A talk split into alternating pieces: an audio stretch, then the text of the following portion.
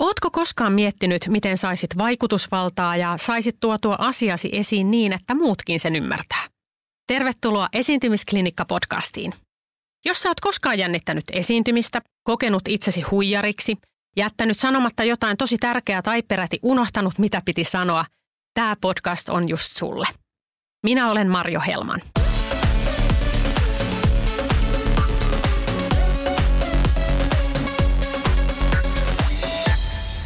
Tervetuloa Esiintymisklinikka-podcastiin. Tämän päivän aiheena on hyvin ajankohtainen esiintyminen etänä.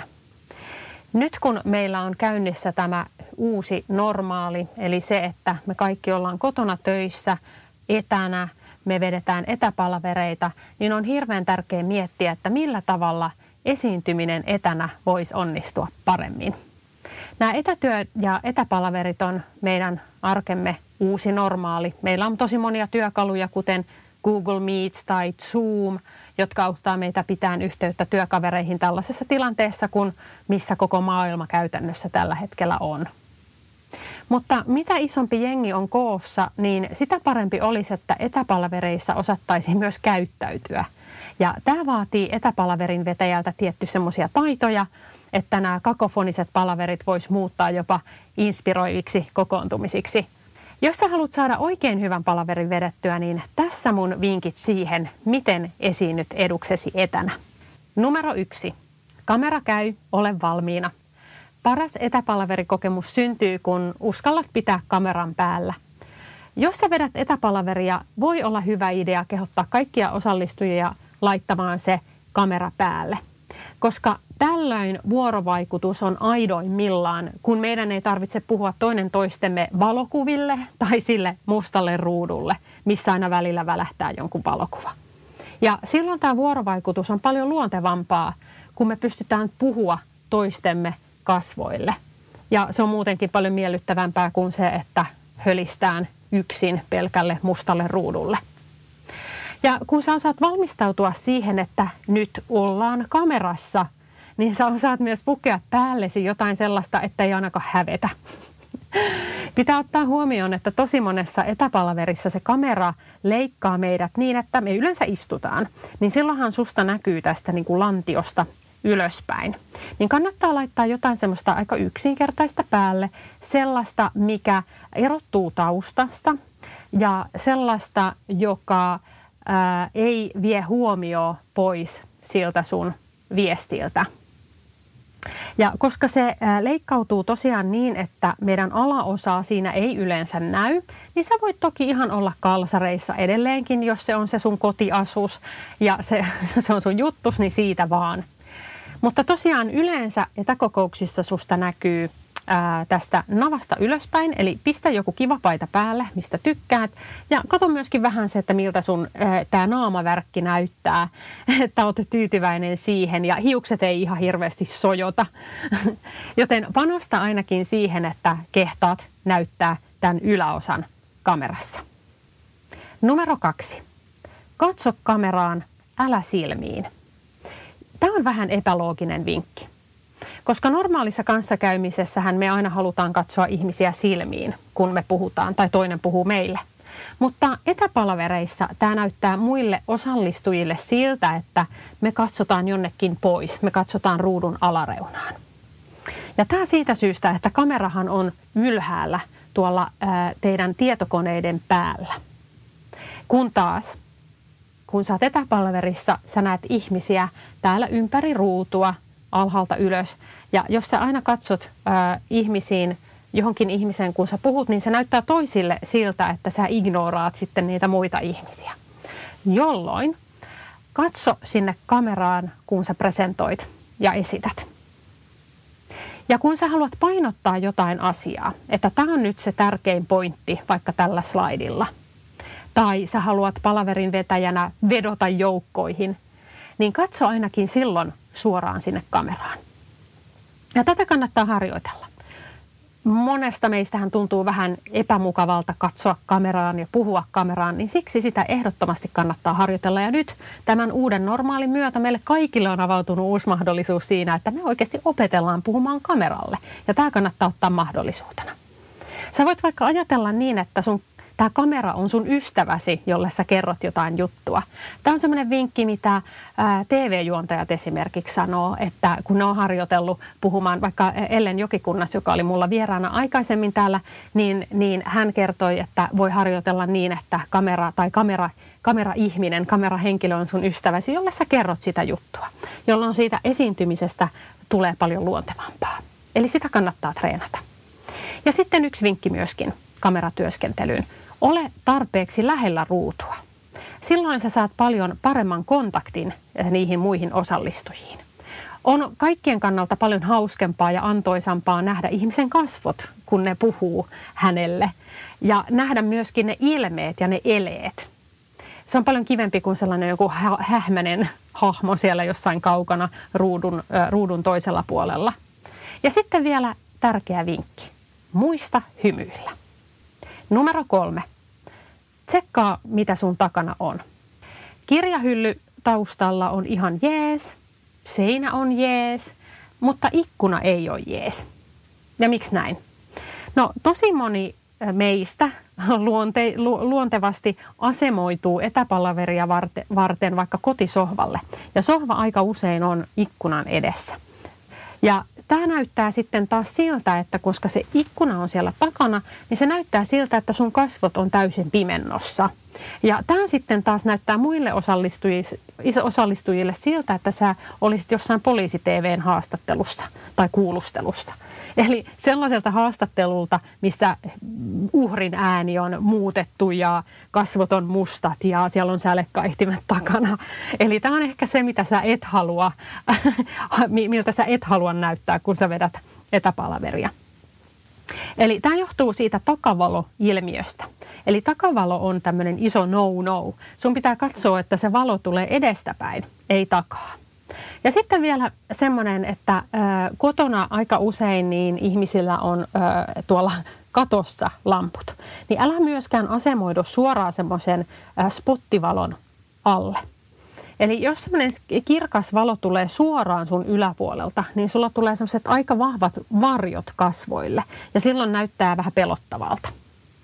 Eli tsekkaa tausta, katso mitä siellä on ja älä ainakaan mene ikkunan eteen. Niin silloin ihmiset taas jälleen kerran näkee ne sun kasvot paremmin ja sä pystyt paremmin ää, eleillä ja ilmeillä myöskin kertomaan sitä, mitä sä oot esittämässä. Numero neljä. Pidä mikki päällä vain kun puhut. Kakofonia pilaa hyvänkin etäpalaverin koira haukkuu, lapset kiljuu, Slack-viestejä tulee koko ajan. Kaikista näistä tulee kokoukseen lisähälyä. Eli pidä mikki pois päältä aina kun et puhu. Esittäjä saa tietenkin luonnollisesti pitää mikkiä päällä ö, suurimman osan ajasta. Mutta huomioi, että silloin, jos saat esittäjä ja sä kysyt kysymyksen ihmisiltä, niin pistä silloinkin oma mikrofoni pois päältä. Näin vähennät sitä kakofoniaa. Ja samalla sitten annat muillekin mahdollisuuden puhua, etkä ole itse koko ajan äänessä. Numero viisi. Pidä taukoja. Etäpalavereissa on erityisen tärkeää pitää taukoja. Ja tämä siitä syystä, että sun pitää antaa muillekin suunvuoro. Etäpalaverissa helposti lähtee sellaisen monologimoodiin, että minä nyt tässä puhun ja muut kuuntelee, koska sä et näe ihan niitä ihmisiä koko ajan reagoimassa siihen, mitä, mitä sinä esittäjänä esität. Eli hiljaisia hetkiä ei missään nimessä kannata pelätä, vaan niitä kannattaa luoda ihan tarkoituksella. Mitä enemmän sä muistat pitää taukoja vaikka jokaisen slaidin välillä, sen parempi. Voisi olla hyvä idea heti siinä kokouksen alussa sanoa, että aiot jokaisen slaidin jälkeen pysähtyä ja pidä tauon ja silloin ihmisillä on mahdollisuus keskustella ja kertoa, mitä ne on juuri kuullut. Ja tässä on hyvä asia myöskin se, että kun sä pidät tauon ja pistät sen mikrofonin pois päältä, niin äänihän meillä on koko ajan käytössä tässä, kun puhutaan, niin silloin on hyvä chanssi juoda vettä, koska se myöskin voitelee niitä äänihuulia. Niin pidät myöskin itse luontevia taukoja ja annat muille puheenvuoron välillä. Numero kuusi. Aika on rahaa myös etäpalavereissa. Aika on rahaa myös silloin, kun ollaan etänä. Ja tästä syystä on tosi tärkeää muistaa että jokaiselle kokoukselle kannattaa asettaa selkeä tavoite.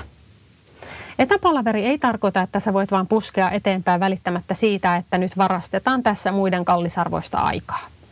Tehtävässä on miettiä, että mitä hyötyä tästä palaverista on osallistujille ja miksi yhteinen kokoontuminen on tosi tärkeää. Eli tee etäpalaverille tavoite. Kerro kokouksen tavoite heti osallistujille siinä kärkeen. Esimerkiksi, että tämän palaverin tarkoituksena on päättää, mitä me tehdään seuraavaksi, tai tämän palaverin tarkoituksena on keskustella vaikka tästä meidän uudesta tuotteesta tai sen markkinoinnista. Näin kaikki tietää, millaista panosta heiltä odotetaan ja he ehkä mahdollisesti pystyvät myös vähän valmistautumaan paremmin siihen palaveriin. Numero seitsemän. Ole inspiroiva tai lähetä PowerPoint. Etäpalaverin merkitys tai ylipäänsä minkään palaverin merkitys ei saa koskaan olla vain tiedon välittäminen. Jos sä aiot välittää vain tietoa, tässä tärkeä vinkki. Unohda Zoomit, unohda Meetsit, unohda itse asiassa koko etäpalaveri ja lähetä sen sijaan PowerPoint.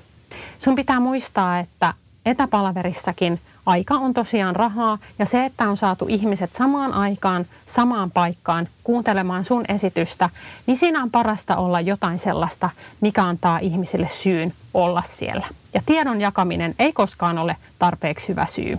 Eli tee kaikille palvelus, jos aiot jakaa vain tietoa, lähetä PowerPoint. Bonusvinkki. Tarina myy myös etänä. Tämä on mun suosikki.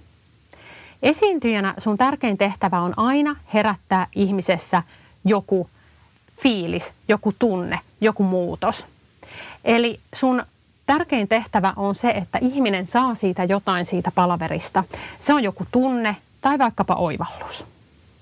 Ja tässä auttaa, kun muistaa tällaisen enkunkielisen vinkin, eli facts tell, stories sell.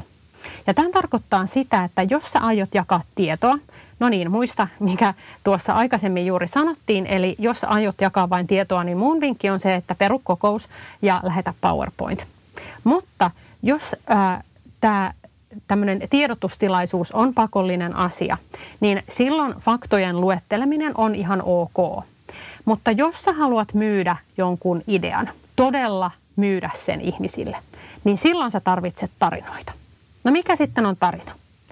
Tarina on vaikkapa omakohtainen kokemus siitä hetkestä, jolloin sä tajusit, että hei, tämä on, tämän pitää olla tämän kampanjan idea.